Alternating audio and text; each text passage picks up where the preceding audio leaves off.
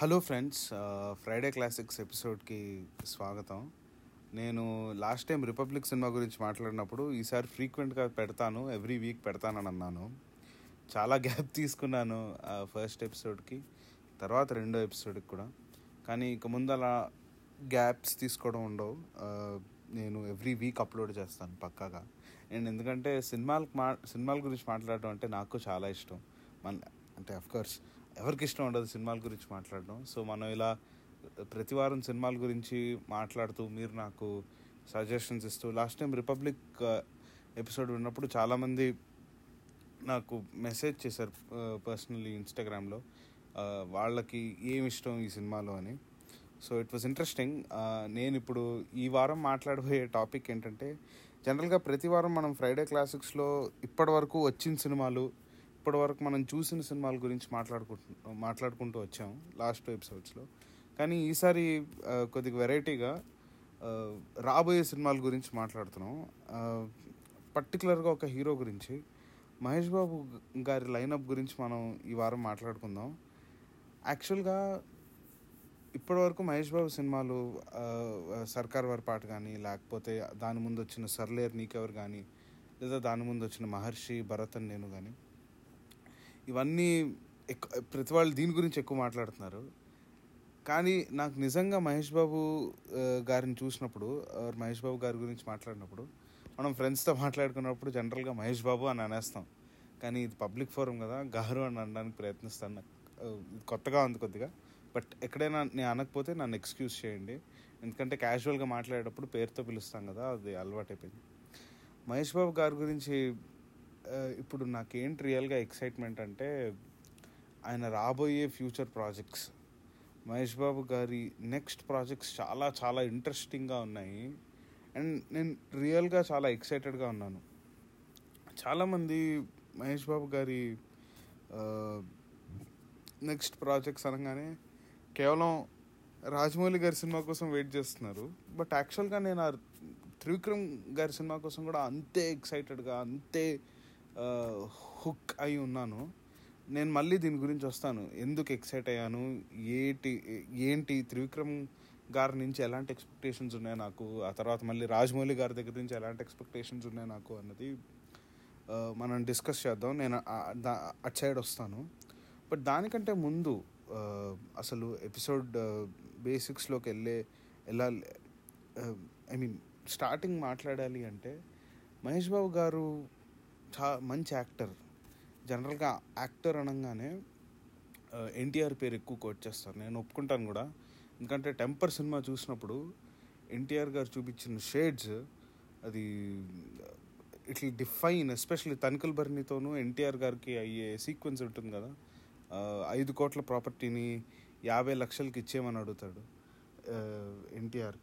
ఆ సీక్వెన్స్లో it establish how strong he's as an artist. So so చాలామంది జనరల్గా acting అనగానే ఎన్టీఆర్ గారిని కోట్ చేస్తారు. కానీ ఐ విల్ ప్రూవ్ ఎగ్జాంపుల్స్తో దట్ ఈవెన్ మహేష్ బాబు గారు కూడా showed layers in his performance. తను మంచి పర్ఫార్మెన్సెస్ ఇచ్చాడు. నేను రెండు ఎగ్జామ్ రెండు సినిమాలు కోట్ చేస్తాను ఎగ్జాంపుల్గా. ఒకటి వన్ నేనొక్కడనే. నాకు చాలా ఇష్టమైన సినిమా. అన్ఫార్చునేట్లీ అది ఆడలేదు. బట్ వన్ నేను ఒక్కడినే గురించి మనం ఒకసారి సపరేట్గా ఒక ఎపిసోడ్ చేద్దాం. ఆ సినిమా గురించి చాలా మాట్లాడుకోవాలి. నాకు అది ఇష్టమైన సినిమాల్లో ఒకటి. తెలుగు ఫిలిమ్స్లో ఇప్పటివరకు వచ్చిన తెలుగు సినిమాల్లో నాకు ఇష్టమైన సినిమాలు లిస్ట్ తీస్తే అందులో వన్ నేను ఒక్కడనే ఉంటుంది. టాప్ ఫైవ్ టాప్ సిక్స్లో ఉంటుంది. సో దాని గురించి మనం సపరేట్ ఎపిసోడ్ చేద్దాం. కానీ ఇప్పుడు మహేష్ బాబు గారి ప్రస్తావనలో వన్ నేనొక్కడినే ఎందుకు రిలవెంట్ అంటే ఆ క్యారెక్టర్లో చాలా లేయర్స్ ఉంటాయి. అదొక సైకలాజికల్ డ్రామా. అందులో మహేష్ బాబు గారు కన్ఫ్యూజన్ని ఆ తర్వాత కోపాన్ని ఒక రకమైన అమాయకత్వాన్ని ఒక రకమైన భయాన్ని చాలా చాలా న్యూయాన్స్డ్గా ఎస్టాబ్లిష్ చేస్తారు. అండ్ చాలా న్యూయాన్స్డ్గా చాలా సటిల్గా పర్ఫామ్ చేస్తారు. అండ్ తన పర్ఫార్మెన్సెస్లో హింట్స్ మన మార్స్ కమర్షియల్ సినిమాల్లో కూడా కనిపిస్తాయి. శ్రీమంతుడు తీసుకోండి. అందులో ముఖేష్ ఋషికి ఫ్యామిలీ జోలికి రావడం ఏంటి? మొహం పగలగొట్టేవాడు లేకుండా అని మహేష్ బాబు గారు అన్నప్పుడు. అక్కడ కూడా చాలా సటిల్ వార్నింగ్ ఈ సటిల్నెస్ యాక్టింగ్లో మహేష్ బాబు గారు బాగా డిస్ప్లే చేస్తారు. అండ్ ఇంకోటి ఎగ్జాంపుల్ మనం ఏం కోట్ చేయొచ్చు? సినిమా ప్రకారంగా వన్ కాకుండా అంటే నిజం కూడా కోట్ చేయొచ్చు. నిజం సినిమా వచ్చి చాలా రోజులైంది. మీరు ఎంతమంది చూసారో లేదో నాకు గుర్తులేదు నాకు తెలియదు కానీ మీరు నిజం సినిమాని సరిగ్గా అబ్జర్వ్ చేస్తే ఫస్ట్ హాఫ్ అంతా మహేష్ బాబు గారు ఆ సినిమాలో కొద్దిగా అమాయకంగా లోకం తెలియని వ్యక్తిగా బిహేవ్ చేస్తారు. అందులో పోలీసులు బ్రహ్మాజీ మహేష్ బాబుని ఇబ్బంది పెడుతున్నప్పుడు తన ఇబ్బందిని డిస్ప్లే చేస్తు మహేష్ బాబు చేసే పర్ఫార్మెన్స్కి చాలా కన్విన్సింగ్గా ఉంటుంది. నిజంగా మనమే చాలా సింపతైజ్ అయ్యి రూట్ చేస్తాం మహేష్ బాబు గారికి మహేష్ బాబు క్యారెక్టర్కి. ఎందుకు ఇలా చేస్తున్నారు? ఎందుకు ఇంత ఇబ్బంది పడుతున్నారు? ఎందుకు ఇంత ఇబ్బంది పెడుతున్నారు తన్ని అని. అండ్ ఫైనల్గా మహేష్ బాబు తిరిగి కొడతాడు అందులో. నేను చిన్నగా ఉన్నప్పుడు ఫస్ట్ టైం థియేటర్లో చూసినప్పుడు మహేష్ బాబు తిరిగి కొట్టినప్పుడు నేను ఎక్సైట్ అయ్యి ఎంజాయ్ చేశాను. ఆ- కైండ్ ఆఫ్ రూటింగ్ ఆ kind of you know involvement వస్తుంది మనకి. అందులో ఆ- సినిమాని చూస్తే which proves that he was he's a very good actor వన్లో కూడా లండన్ ఎపిసోడ్స్లో కానీ లేదా లండన్ ఎపిసోడ్స్లో పోసాని సి- మురళీకృష్ణ గారితో వీళ్ళు మహేష్ బాబు అక్కడ బ్యాంక్ నుంచి వస్తున్నప్పుడు అటాక్ అవుతోంది అని చెప్పి సమీరాన్ని సేవ్ చేయడానికి అటాక్ లాగా అవుతుంది కదా ఆ బ్యాంక్ నుంచి రైస్ గ్రెయిన్ తీసుకొచ్చినప్పుడు. తర్వాత పోలీసులు వచ్చి అరెస్ట్ చేస్తే ఇక్కడ సమీరా మిస్ అయింది ఇక్కడ పెద్ద ఫైటింగ్ అయింది అని పార్కింగ్ యార్డ్కి తీసుకెళ్తే సెల్లార్లో అక్కడ అంతా ప్రాపర్గానే ఉంటుంది. అప్పుడు పోసాని కృష్ణమురళి వచ్చి సమీరా ఎవరు డూడు? అని అడుగుతాడు. అప్పుడు మహేష్ బాబు చేసే పర్ఫార్మెన్స్ కానీ వన్లో మొత్తం స్టార్టింగ్ ఫస్ట్ ఫ్రేమ్ నుంచి లాస్ట్ ఫ్రేమ్ తన అమ్మ నాన్న తెలిసేంత వరకు చాలా చాలా బాగా పర్ఫామ్ చేస్తాడు. అదే తన పిల్లాడికి ఒక ఒక పిల్లాడికి చెప్తాడు కదా శ్మశానంలో ఇక మీద నీ- ఇత- ఇక మీదటి నీకు అమ్మ లేదు. నిన్ను ఎవరు బతిమాలి భోజనం పెట్టరు నీకు. నీతో ఎవరు గారాభంగా ఆడుకోరు. అక్కడ కూడా చాలా ఎమోషనల్గా ఉంటుంది. అంటే ఈ రెండు ఎగ్జాంపుల్స్ ఎందుకు చెప్తున్నాను? భరత నేను లే లేకపోతే శ్రీమంతుడు లేకపోతే ఒక్కడు ఇలాంటి సినిమాలు లేవా? ఒక్కడులో ఇంకా చాలా మాస్ మూమెంట్స్ ఉంటాయి. ఓబుల్ రెడ్డితో ఒరే ఓబుల్ రెడ్డి ఇది కర్నూలు కాదు పాత బస్తీ అని అంటాడు. ఇలాంటి మాస్ మూమెంట్స్ ఉన్నాయి కదా. ఈ రెండు సినిమాలు ఎందుకు కోట్ చేస్తున్నాను అంటే కమర్షియల్ సినిమాలు కోట్ చేసామనుకోండి ఇక్కడ పర్ఫార్మెన్స్ బాగుంది బాగాలేదు అని ఈజీగా డిస్మిస్ చేసేస్తారు. ఎందుకంటే ప్రతి హీరోకి చాలా కమర్షియల్ సినిమాలు ఉంటాయి. కానీ వన్ నిజం లాంటి సినిమాలు మీరు వేరే హీరో ఫిల్మోగ్రఫీలో మీకు అలాంటివి దొరకవు. అండ్ ఇవి యూనిక్ ఎక్స్పెరిమెంట్స్ సో ఈ ఫిలిమ్స్ ఎస్టాబ్లిష్ చేస్తాయి.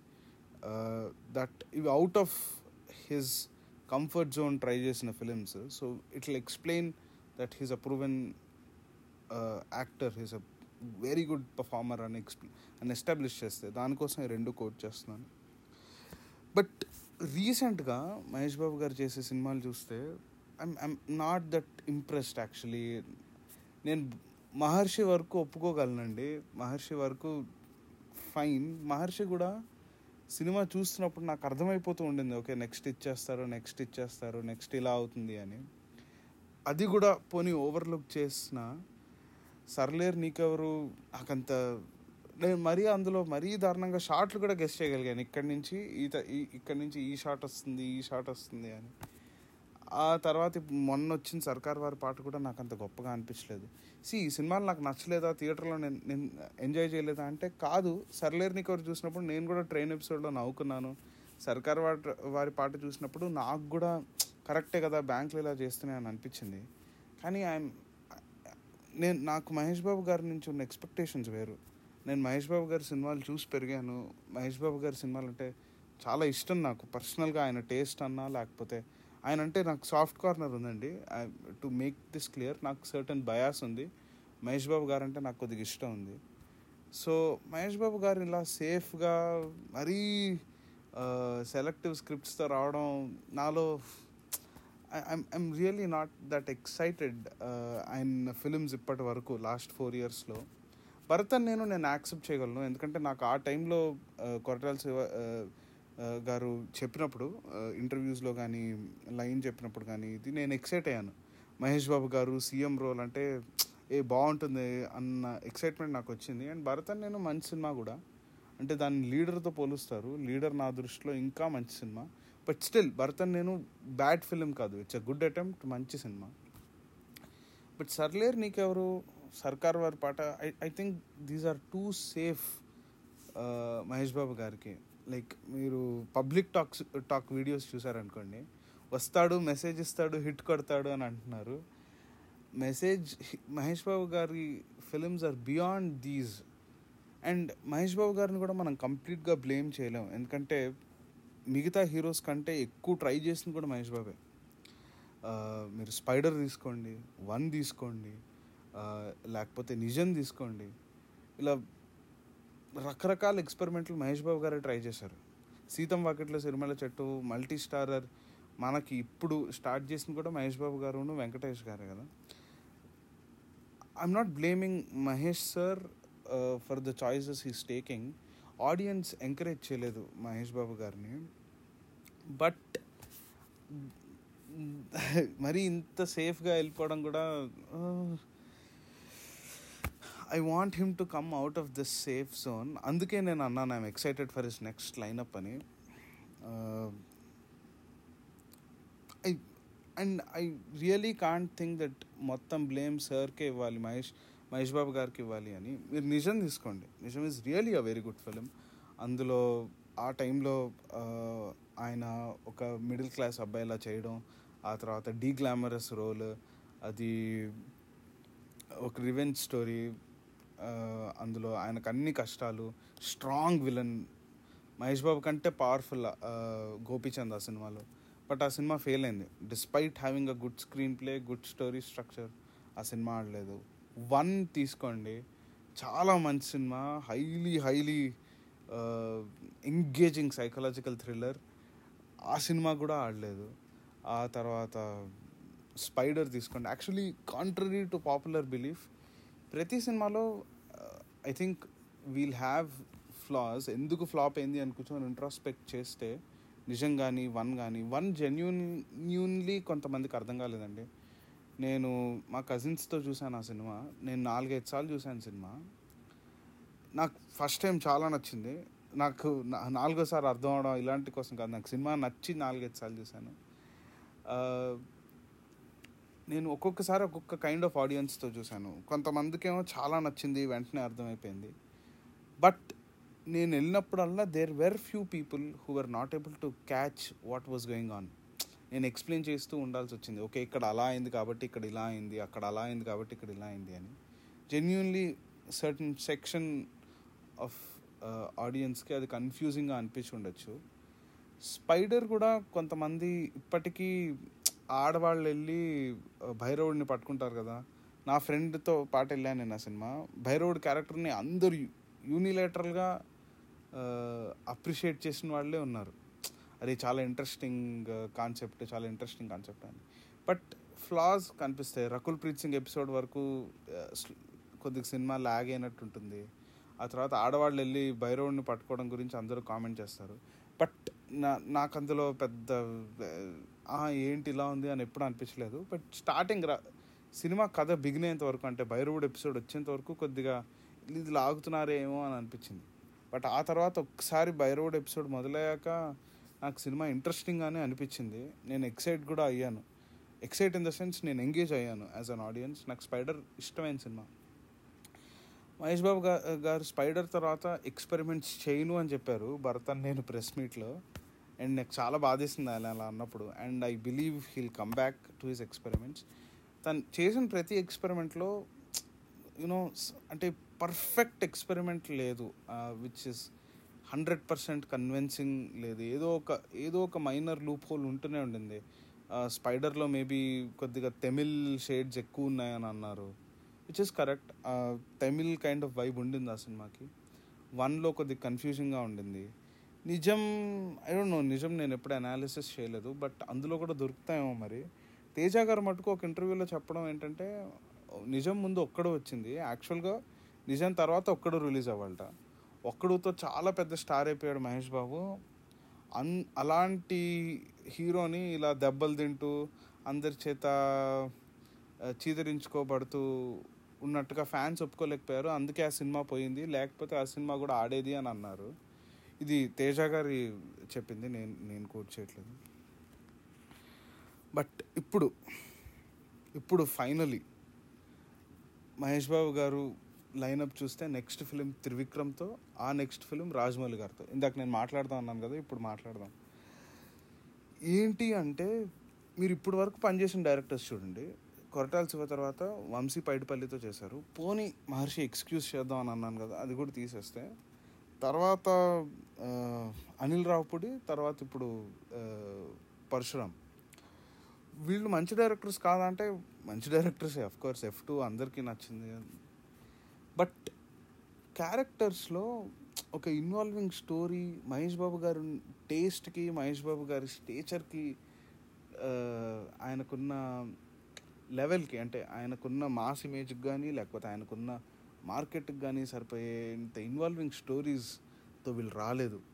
సర్లేరు నీకెవరు కూడా అంత ఎమోషనలీ ఎంగేజింగ్ డ్రామా కాదు. సర్కార్ వార్ పాట కూడా అంత ఎమోషనలీ ఎంగేజింగ్ మనకి ఒక ఇంకో ప్రపంచానికి తీసుకెళ్ళిపోయే కథ కాదు. రెండు గొప్ప సినిమాలు కావు.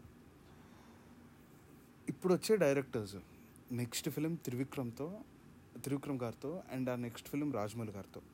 నేను ఇందాక ఒక కంప్లైంట్ చెప్పాను కదా ఎవరు త్రివిక్రమ్ గారి సినిమా గురించి ఎక్కువ మాట్లాడట్లేదని.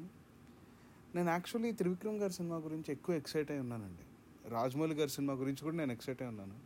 కానీ నేను I'm looking forward for Trivikram's film ఎందుకు అంటే త్రివిక్రమ్ గారి సినిమాల్లో కథల్లో ఎమోషనల్ డెప్త్ ఉంటుంది.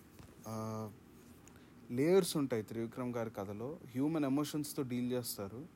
And human emotions good sorry good అంటున్నా. హ్యూమన్ ఎమోషన్స్ గ్రీడ్ ఆశ లేకపోతే అహం ఈగో కోపం డబ్బు. సొసైటీలో ఉండే ఈ ఎలిమెంట్స్ని బేస్ చేసుకొని త్రివిక్రమ్ గారి కథలు రాస్తారు. And which is very interesting. And Trivikram గారి కథల్లో you will go to a new world. ఆయన ఒక కాంప్లెక్స్ హ్యూమన్ ఎమోషన్స్ని ఇర్రేషనల్ హ్యూమన్ బిహేవియర్స్ని బేస్ చేసి కథ రాస్తారు. ఆ ప్రపంచంలోకి వెళ్తాం మనం. నేను అందుకే త్రివిక్ I'm looking forward for Trivikram's film అని త్రివిక్రమ్ గారి ఫిలిం అని అన్నాను. రాజమౌళి గారు కూడా హ్యూ హ్యూమన్ ఎమోషన్స్తోనే డీల్ చేస్తారు. కానీ రాజమౌళి గారి characters are more black and white human ఎమోషన్సే కానీ అందులో కాంప్లెక్స్ లేయర్స్ ఉండవు. సి ఫర్ ఎగ్జాంపుల్ ఒక క్యారెక్టర్ బ్యాడ్ అనుకోండి మగధీరాలో విలన్ రోల్ ఉందనుకోండి ఆ రోల్ ఇందుని ఇష్టపడుతుంది. ఇందుని ఇష్టపడుతున్న అందుకు భైరవ అడ్డొస్తాడు కాబట్టి భైరవాన్ని చంపేసైనా ఇందుని దక్కించుకోవాలనుకుంటుంది. ఇట్స్ సింపుల్ ఆడియన్స్ ఎక్కువ కన్ఫ్యూజ్ అవ్వరు లేదా ఎక్కువ లేయర్స్ ఉండవు ఈజీగా కనెక్ట్ అయ్యేటట్టు ఉంటాయి కానీ అదే త్రివిక్రమ్ గారి రోల్ చూడండి ఇప్పుడు అత్తారింటికి దారిదిలో నదియా గారి రోల్ తీసుకోండి అంటే అత్త రోల్. ఆవిడ ఒక లవింగ్ డాటర్ లే and a very egoistic woman తన ఫ్యామిలీ అంటే ప్రొటెక్షన్ అవన్నీ ఉంటాయి. అవి కాకుండా తనకి other aspects of her life కూడా ఉంటాయి. అంటే ఫర్ ఎగ్జాంపుల్ వాళ్ళ హస్బెండ్ అంటే తనకు చాలా ఇష్టం. కానీ వాళ్ళ నాన్న అంటే కోపం ఉంటుంది వాళ్ళ నాన్న అంటే ఈగో ఉంటుంది. అండ్ ఈ ఫ్యామిలీని ప్రొటెక్ట్ చేయాలి ఈ ఫ్యామిలీని యూనో గ్రో చేయాలి అన్న ఇంట్రెస్ట్ కూడా ఉంటుంది. పెళ్ళి సంబంధం మాట్లాడడం సమంత గారికిను సమంత గారికి ప్రణీత పెళ్ళి విషయం తెలిసినప్పుడు ఒప్పుకోవడం అలానే పవన్ కళ్యాణ్ ఫ్యామిలీ అంటే అదే వాళ్ళ నాన్న ఫ్యామిలీ అంటే కోపం కూడా ఉంటుంది. కైండ్ ఆఫ్ ఎమోషన్స్ ఉంటాయి. ఇప్పుడు నువ్వే నువ్వే తీసుకోండి. నువ్వే నువ్వేలో శ్రియా అంటే ప్రకాష్ రాజ్కి విపరీతమైన ఇష్టం ఉంటుంది. అండ్ శ్రియా అంటే ప్రకాష్ రాజ్కి విపరీతమైన పొసెసివ్నెస్ కూడా ఉంటుంది. దానికోసం ఆయన మరీ మరి చాలా చాలా డౌన్కి దిగజారిపోతూ ఉంటాడు. అడుక్కునే వాడిని తరుణ్ ఇంటికి తీసుకెళ్ళడం తరుణ్కి కోటి రూపాయలు ఇవ్వడం. అలానే ఇంకో లేయర్ కూడా ఉంటుంది. ఏది? తన బిజినెస్ సైడ్ కూడా చూపిస్తారు. మీరు రాజీవ్ కనకాలకి ప్రకాష్ రాజ్కి జరిగే కాన్వర్సేషన్స్లో కాన్వర్సేషన్లో మనకి టెండర్ వచ్చేటట్టు లేదు నాన్న అంటే వాళ్ళకి సారీ మా సారీ మనకి టెండర్ రాకపోయినా పర్వాలేదు వాళ్ళకి ఖచ్చితంగా నష్టం వచ్చే నష్టం వచ్చేటట్టే టెండర్ వెయ్యి అని చెప్పి చెప్తాడు. అంటే his domination or his arrogance కూడా చూపిస్తున్నారు కదా. ఈ ఇన్ లేయర్స్ ఉంటాయి త్రివిక్రమ్ గారి సినిమాల్లో. రాజమౌళి గారి సినిమాల్లో ఆర్ఆర్ఆర్ నాకు చాలా ఇష్టమైన సినిమా. ఆయన సినిమా ఫిల్మోగ్రఫీ మొత్తంలో నాకు అన్నిటికంటే ఎక్కువ ఇష్టమైన సినిమా ఆర్ఆర్ఆర్ ఎందుకంటే రామ్ చరణ్ క్యారెక్టర్లో ఆర్ఆర్ఆర్లో లేయర్స్ ఉంటాయి.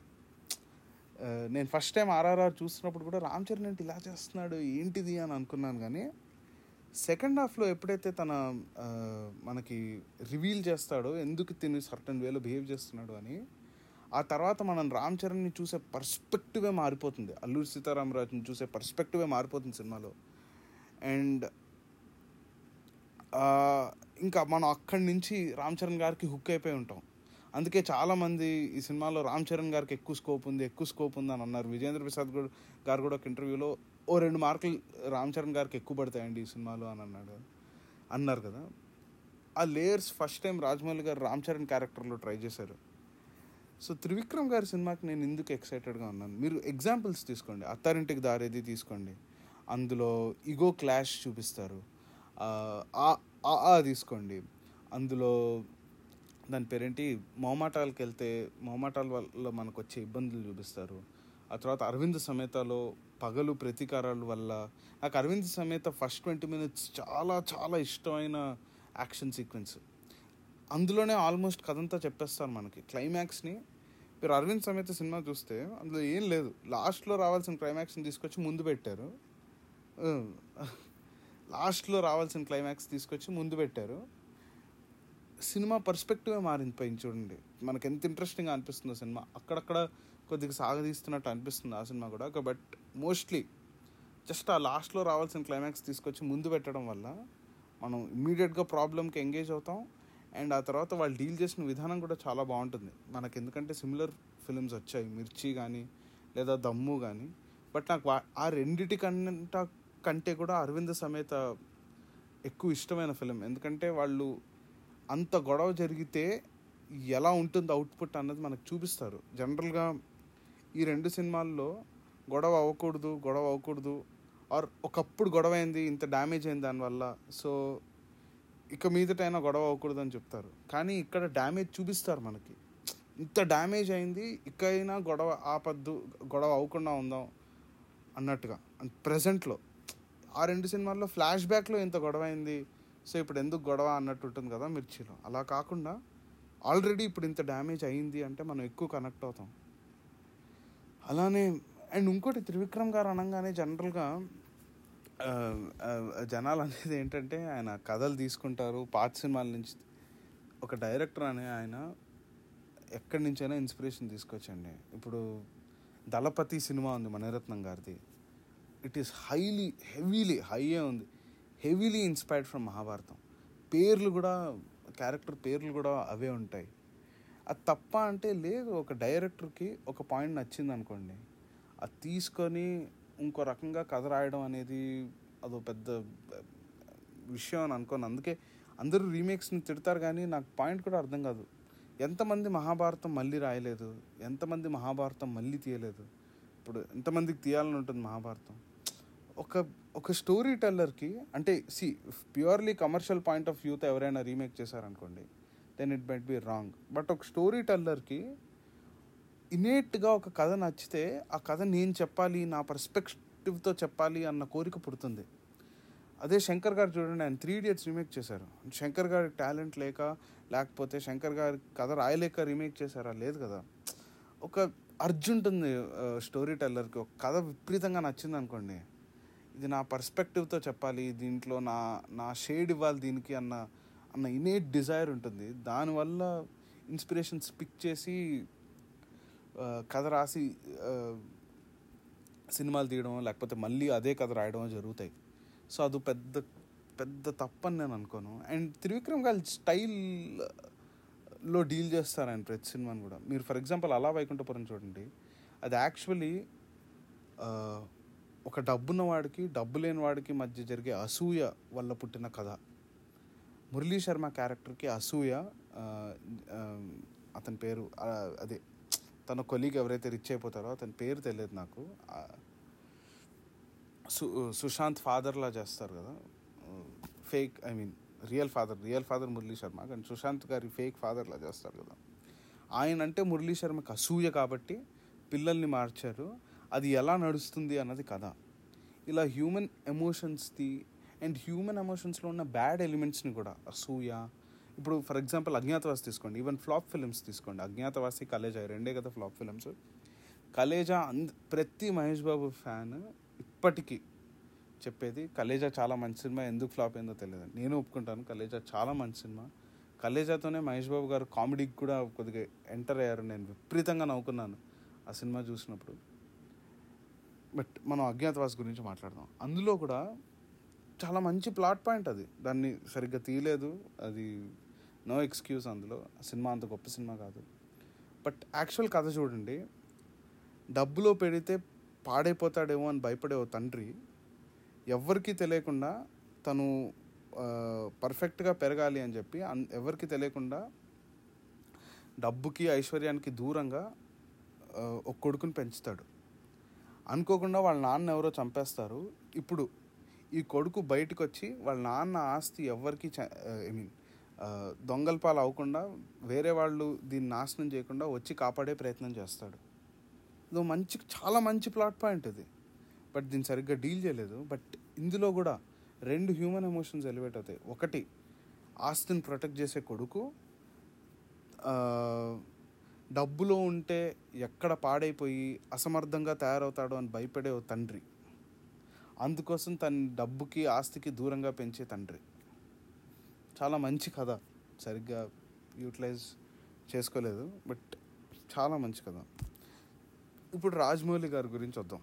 నేను ఇప్పటివరకు త్రివిక్రమ్ గారి ఫిలింకి నేను ఎందుకు ఎక్సైట్ అయినానని చెప్పాను కదా బట్ ఒక్క లైన్తో కంక్లూడ్ చేస్తాను త్రివిక్రమ్ గారి గురించి. త్రివిక్రమ్ గారు మహేష్ బాబు గారితో తీసిన సినిమాలు కూడా. అతడు ఇట్స్ అ గుడ్ ఫిలిం అది కూడా చాలా ఎంగేజింగ్ ఫిలిం కానీ అది స్టార్ట్ అయ్యేది అతడు స్టార్ట్ అయ్యేది ఒక మంచి ఏదో క్రిమినల్ టైప్ ఫిలిం అలాంటి సినిమాలా స్టార్ట్ అవుతుంది. కానీ ఫ్యామిలీ ఫిలిం అవుతుంది. But it's an engaging film. అందులో కూడా ఫ్యామిలీ ఎమోషన్స్ ఎలా ఒక దొంగ కూడా ఫ్యామిలీ ఎమోషన్స్లో పడిపోయి కలిసిపోయి ఫ్యామిలీలో ఒకడైపోతాడు అన్న పాయింట్ అది. అండ్ త్రివిక్రమ్ గారు రెండో సినిమా నాకు తెలిసి subject to correction I'm not very sure మూడో అండ్ కలేజా మంచి సినిమా. అందులో ఏంటి ఎమోషన్ అంటే నాకు తెలియదు నేను జల్సాలో కూడా ఏరలేను. ఈ రెండు సినిమాలు నేను ఏరలేను. బట్ కలేజా దేవుడు పాయింట్ కదా. ప్రతి మనిషిలోనూ దేవుడు ఉంటాడు అన్న కాన్సెప్ట్.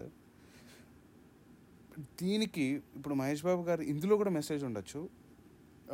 బట్ ఇందులో మెసేజ్ ఉన్న ప్రీచింగ్ ఉండదు. మీరు సర్లేరు నీకెవరు చూడండి లేకపోతే సర్కార్ వారి పాట చూడండి. అందులో క్లాసులు బిగుతారు మహేష్ బాబు గారు టు సమ్ ఎక్స్టెంట్ విలన్కి పాఠాలు చెప్తారు కానీ ఇందులో అది ఉండదు. ఐఎమ్ వెరీ ష్యూర్ ఇందులో మెసేజ్ ఉన్నా ఒకవేళ క్లాస్ పీకే సీన్ ఉన్నా చాలా సటిల్గా ఉంటుంది. అండ్ చాలా చాలా చాలా ప్రాపర్గా ఆర్గనైజ్డ్గా ఉంటుంది.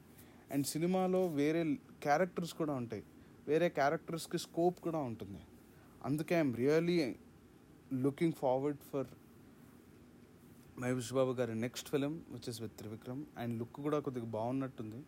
నేను ఫొటోస్ అవి చూశాను ఇన్స్టాగ్రామ్లో వాటిలో. ఆయన లుక్ కూడా చాలా ఇంట్రెస్టింగ్గా ఉంది. And I'm up for it ఇప్పుడు రాజమౌళి గారి గురించి వద్దాం. రాజమౌళి గారి గురించి ఏం చెప్పాలండి? It's one of the best directors we have నాకు నచ్చిన డైరెక్టర్స్లో తెలుగులో నాకు చాలా ఇష్టమైన డైరెక్టర్లు ఎవరు అంటే త్రివిక్రమ్ గారు నెక్స్ట్ రాజమౌళి తర్వాత సుకుమార్. నెక్స్ట్ త్రివిక్రమ్ గారు నెక్స్ట్ రాజమౌళి తర్వాత సుకుమార్. తర్వాత ఓకే తర్వాత ఓకే పేర్లు గుర్తురావట్లేదు నాకు బట్ ఈ ముగ్గురు టాప్. ఫస్ట్ త్రివిక్రమ్ గారు సెకండ్ రాజమౌళి తర్వాత సుకుమార్. నాకు శేఖర్ కమూల వీళ్ళు కూడా ఇష్టం. కానీ మరి టాప్ ఫైవ్లో పెట్టడానికి రావట్లా. బట్ ఫస్ట్ త్రివిక్రమ్ గారు తర్వాత ఇప్పుడు ఇప్పుడున్న డైరెక్టర్స్ నేను మాట్లాడేది. అసలు చాలా ఇష్టమైన డైరెక్టర్ ఎవరు అంటే విశ్వనాథ్ గారు నాకు చాలా ఇష్టం. బట్ ఓకే అది దాని పక్ పక్క వెళ్ళిపోదాం ఇప్పుడు రాజమౌళి గారి గురించి మాట్లాడదాం.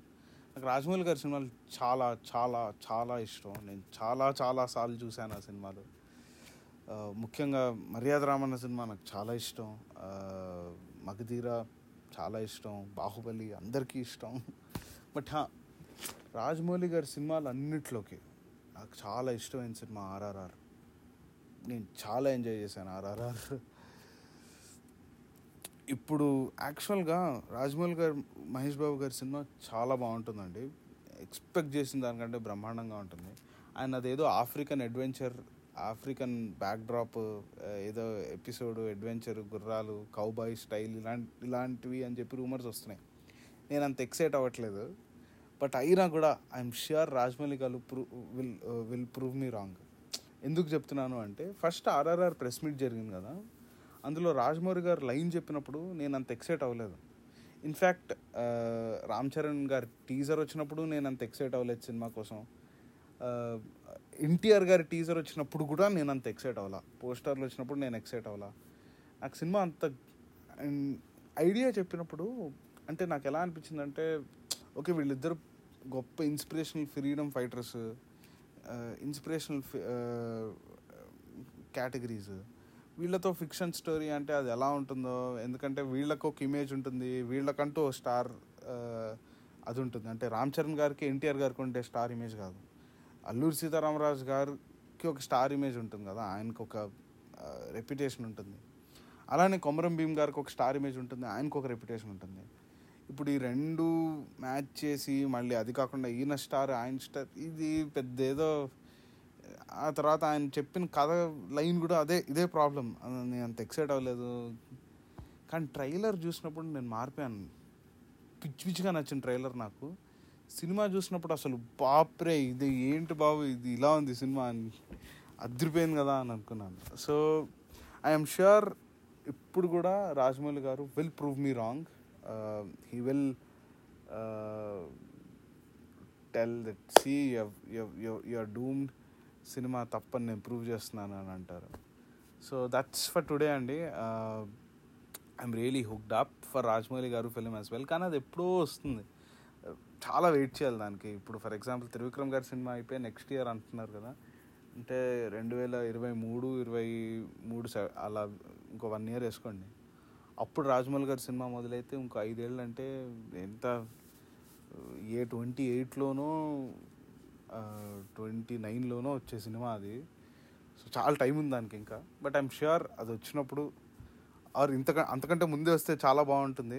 I'm really excited. ఎందుకంటే ఈ కాంబినేషన్ కూడా రాజమౌళి గారు అండ్ మహేష్ బాబు అనే కాంబినేషన్. నేను చిన్నప్పటి నుంచి ఇలాంటి ఒక సినిమా వస్తే బాగుండు అని అనుకుంటున్నాను. మగధీర వచ్చినప్పటి నుంచి. మొత్తానికి ఇంకొక వన్ ఇయర్లో స్టార్ట్ అవబోతుంది అది.